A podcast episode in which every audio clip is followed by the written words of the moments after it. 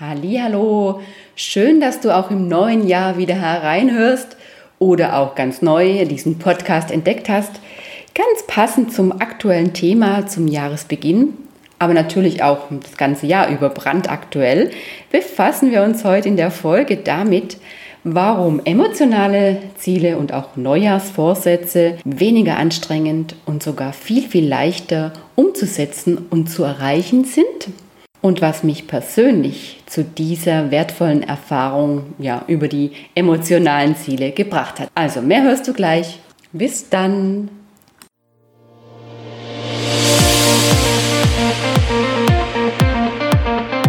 Hallo und herzlich willkommen beim Podcast Kraftvoll Leben. Ich bin Melanie Seidel-Jester und wenn du als einfühlsamer Machermensch spürst, dass dein Leben immer anstrengender wird und dich zunehmend erschöpft, dann möchte ich dir mit diesem Podcast Impulse, Tipps und Anregungen anbieten, wie du mit Stressmachern, Ängsten, Konflikten und anderen Energieräubern umgehen und dich somit davon befreien kannst. Denn mein großer Wunsch ist es, dass Erschöpfung und Ängste, ja und schließlich Burnout bei dir keine Chance haben und du stattdessen wieder in deine wahre Kraft kommst oder bleibst, sodass du dich emotional frei sowie kraftvoll mutig und lebendig fühlen kannst. Und vor allem im Einklang mit Herz und Verstand, gelassen und leichter das Leben führst, das dir persönlich wirklich entspricht. Beruflich sowie privat.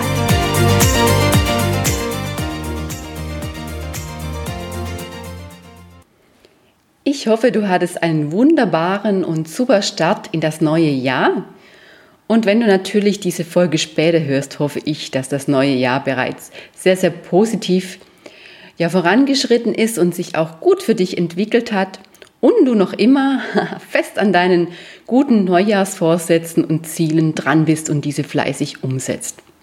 Oder etwa nicht? Ja, ich gebe zu, dass mir selbst eine Zeit lang dieses Ziele setzen, dieses immer höher, schneller weiterstreben und auch diese Neujahrsvorsätze irgendwann ganz schön auf den Keks gingen. Weil ich, und vielleicht kennst du das auch von dir, meine Neujahrsvorsätze, verrat's keinem, sowieso nicht wirklich durchgehalten habe.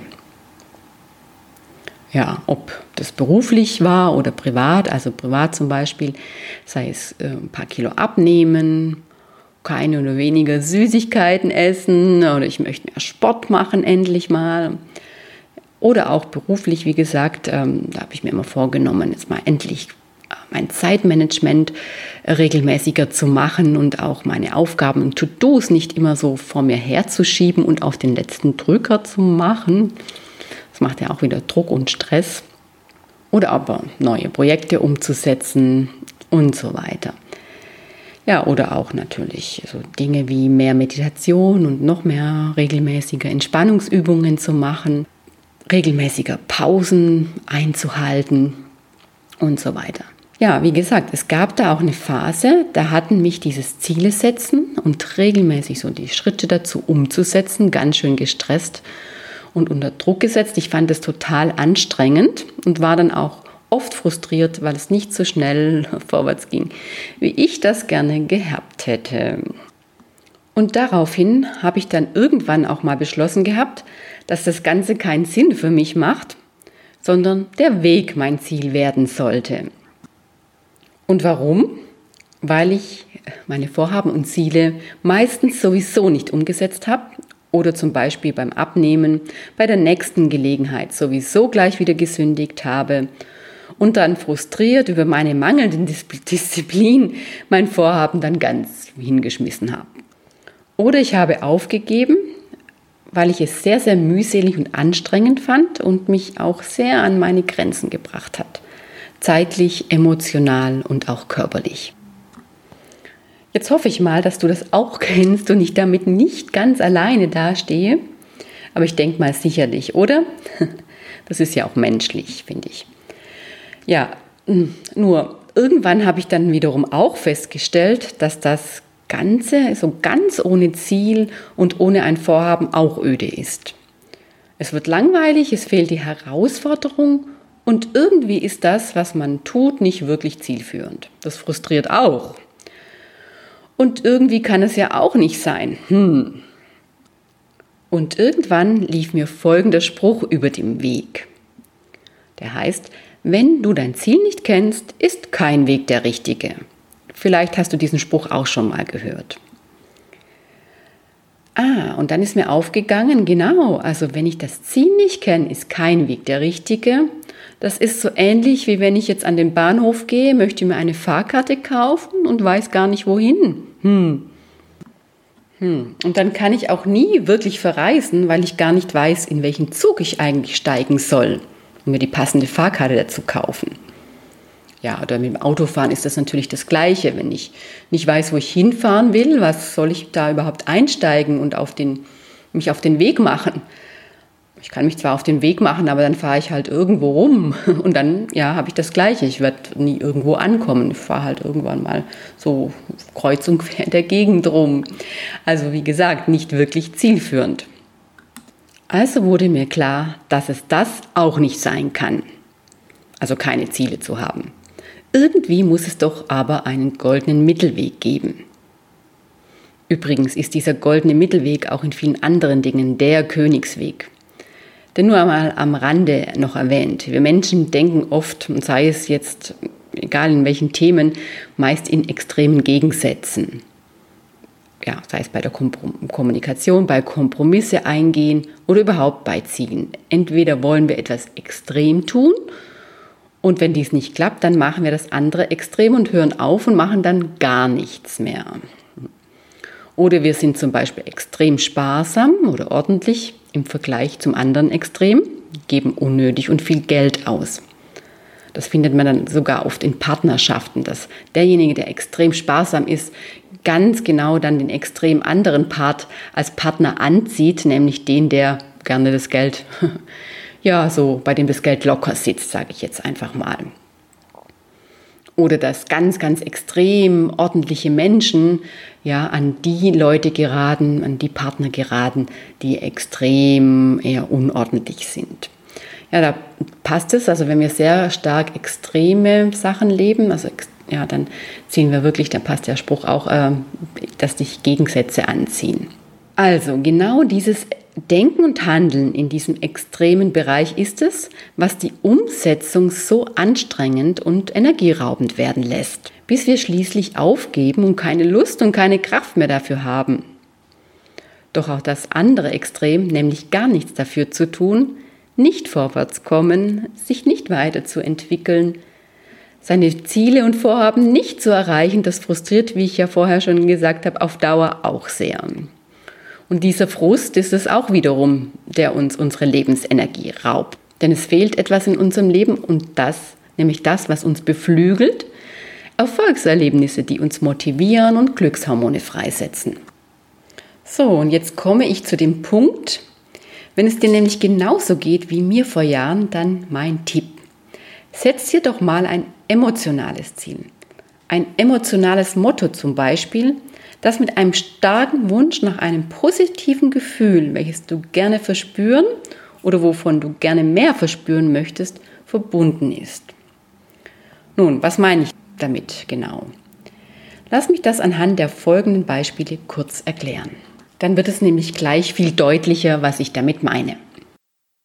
Zum allerersten Mal habe ich die Kraft der emotionalen Ziele hm, ja, beim Wandern entdeckt besser gesagt beim Wandern auf hohe Berge oder überhaupt die Gipfel zu erklimmen. Denn ja, ich muss zugeben, früher war ich da sehr, sehr faul, also bewegungsfaul und wenn es natürlich sogar bergauf ging, war das überhaupt nicht meine Sache. Es war anstrengend.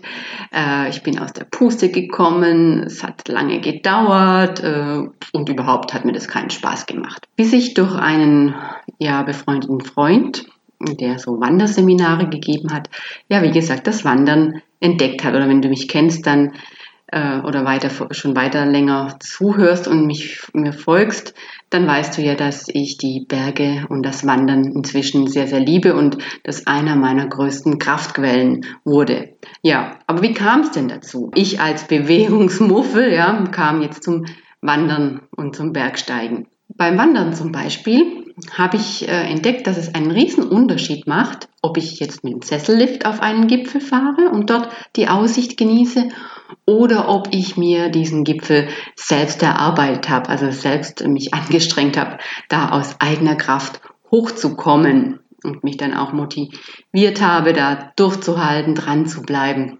Denn als ich dann das erste Mal bei einem Aufstieg auf einen Gipfel da oben stand und ähm, ja dieses Glücksgefühl erlebt habe und vor allem Dingen ja diese Weite, die dann noch viel viel intensiver erlebbar ist, wenn man dann auch diese Glückshormone dabei noch ausschüttet, also diese Weite auf den Bergen. Ja, und diese, dieses Erstaunen, das sich mir da auftut, äh, wenn ich die anderen Gipfel oder die ganze Bergwelt, die Massive vor mir sehe, dass da so eine Kraft dahinter steckt, die das Ganze erschaffen hat. Also das berührt mich dann auch innerlich immer sehr, sehr tief. Und das ist eigentlich für mich jetzt ein unheimlich, ich sage jetzt mal, geiles Gefühl.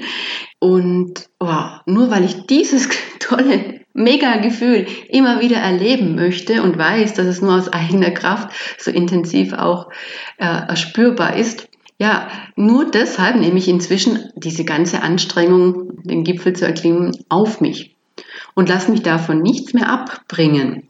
Ja, und selbst wenn es mir manchmal zu anstrengend wird und ich eigentlich schon nicht mehr kann, aber sobald sich irgendwie ein Schild auftut, äh, da ein Aussichtspunkt oder vor dem Gipfel schon, ja, es ist wie so, innerlich ein riesen Motivationsschub in mir freigesetzt wird, der mich dann da ähm, ja ganz, ganz schnell dann auch noch in schnellen Schritten zu diesem Aussichtspunkt dann ähm, fortlaufen lässt.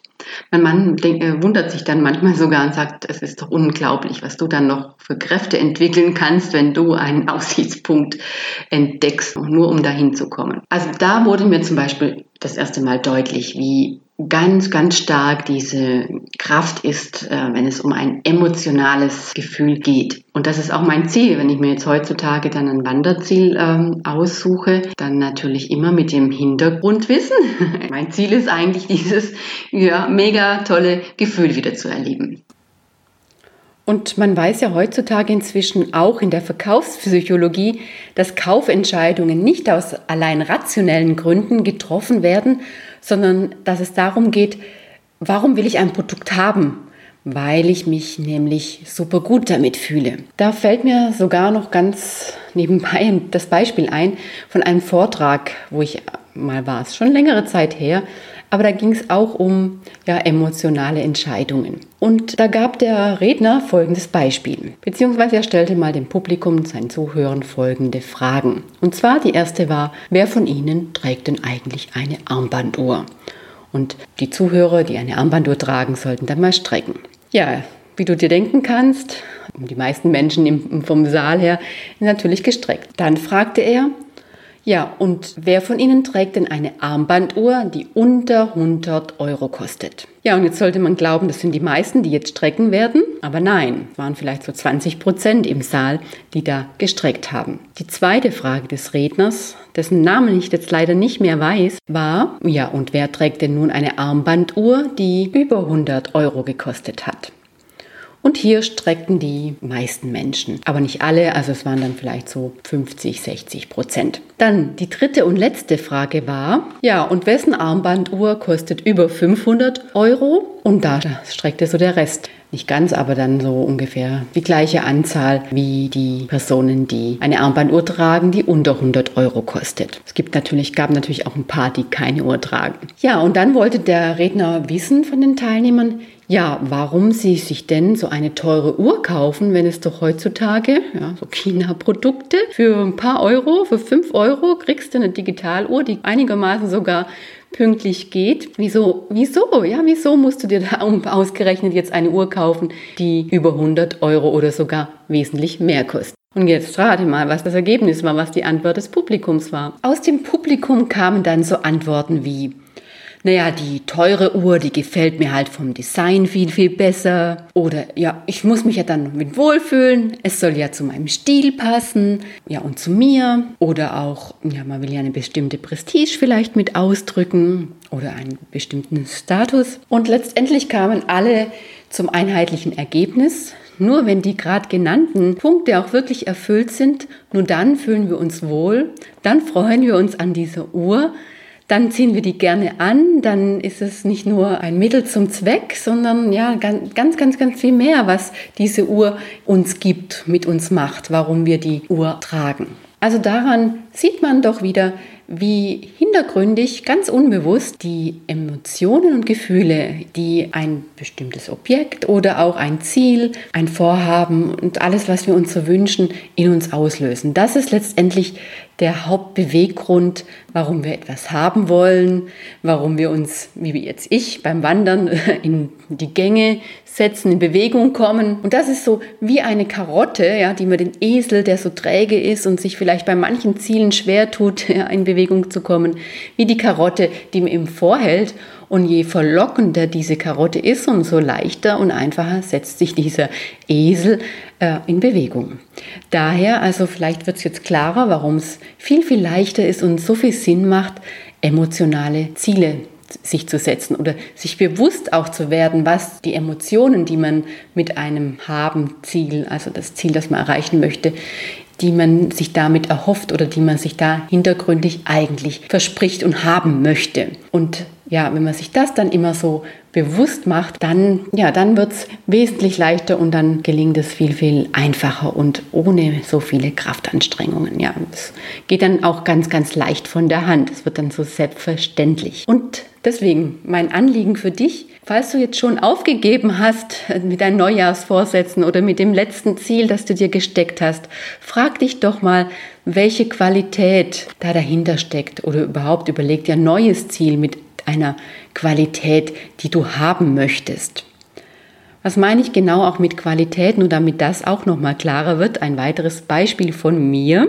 Gerade auch zum Jahresanfang, alle Kollegen planen so ihre Jahresziele. Und auch in Firmen und Abteilungen werden oder wurden Ende des Jahres ja, die Ziele fürs neue Jahr geplant. Und ich habe so gemerkt, hm, ich möchte mir jetzt keine quantitativen Ziele stecken. Mir geht es viel mehr darum, dass ich in meinem Leben noch viel mehr die Qualität von Leichtigkeit spüren möchte. Und so habe ich mich 2019 also entschlossen, dass dieses Jahr das Motto, die Ausrichtung Leichtigkeit in mein Leben kommen soll. Das ist mein Hauptziel, äh, das alle anderen ja, Ziele, Vorhaben im Prinzip begleiten soll. Unter diesem Stern soll alles andere dann gelingen. Also in meinem Fall meine ich das jetzt mehr beruflich, weil ich ja wie hier diesen Podcast oder auch gerade dieses ganze, mein ganzes Business auch mehr auf Online-Coaching ausrichte und so weiter und eine ganz neue Form von Newsletters gibt, ich Videos drehe und so weiter. Und das ist natürlich ganz neue Materie für mich.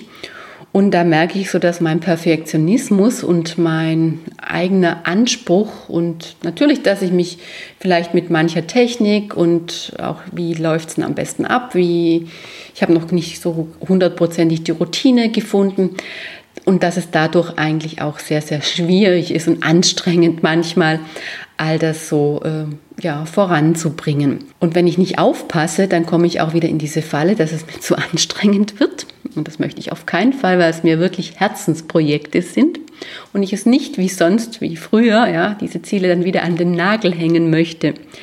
Daher geht es bei mir wirklich darum, Leichtigkeit in diese neuen Projekte reinzubringen. Also mir es leichter und einfacher zu machen. Und nachdem mir das so bewusst wurde, genau, habe ich mir so überlegt, welche Schritte sind denn dann dafür hauptsächlich notwendig. Und ich habe mir dann drei wesentliche Umsetzungsschritte überlegt, die Sinn machen und die ich ganz bewusst jetzt anwenden möchte, um quasi dieses Ziel der Leichtigkeit ja noch mehr in meinem Leben zu spüren. Und daher habe ich beschlossen, damit ich Leichtigkeit auch erreiche, wie gesagt, dass ich mir erstens erlaube, dass ich mir auch leicht machen darf. Früher habe ich so gelernt, nur was anstrengend ist und Mühe macht, ja, ist auch eine Arbeit, die was wert ist.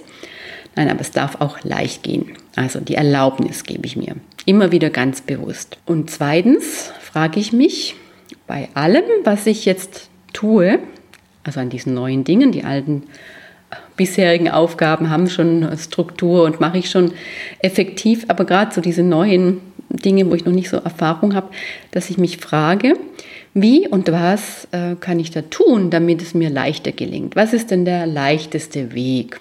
Ja, und mein drittes Ziel, also damit ich in diese Leichtigkeit komme, mein dritter Schritt ist, dass ich mich immer wieder bewusst entscheide, was kann ich denn auch abgeben. Denn nein, ich muss nicht alles selber machen. Also gibt es dann viele Dinge, äh, die ich wirklich selber machen darf und will und auch Dinge, die mir überhaupt nicht leicht fallen, wo andere sich besser auskennen.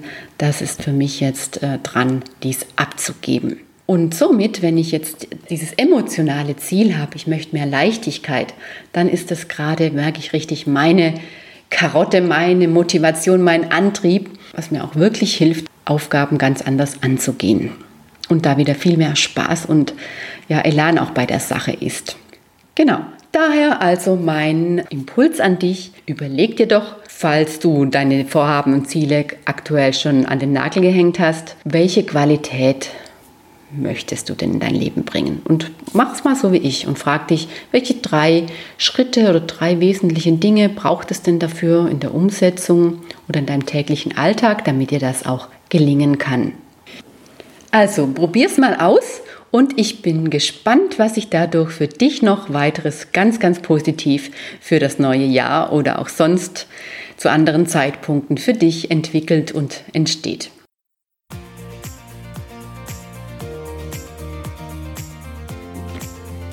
Ja, das war der Podcast Kraftvoll Leben von und mit Melanie Seidel-Jester. Ich freue mich sehr, dass du dabei warst und reingehört hast. Und wenn du nun gerne weitere Informationen über mich und meine Angebote, die Möglichkeiten einer Zusammenarbeit möchtest, dann schau gerne auch auf meiner Homepage unter www.melanieseideljester.com vorbei. Mein Name in diesem Fall alles in einem Wort geschrieben. Also, ich freue mich, wenn wir uns hören. Und wenn du da auf meiner Startseite auch stöberst, dann kannst du dich auch gerne für meinen Newsletter äh, eintragen und bekommst dann alle Infos über neue Podcast-Folgen, Videos, Webinare und was es sonst noch an ja, Veranstaltungen, Infos und so weiter gibt, direkt in deinen Briefkasten. Also, ich freue mich. Bis zum nächsten Mal. Tschüss.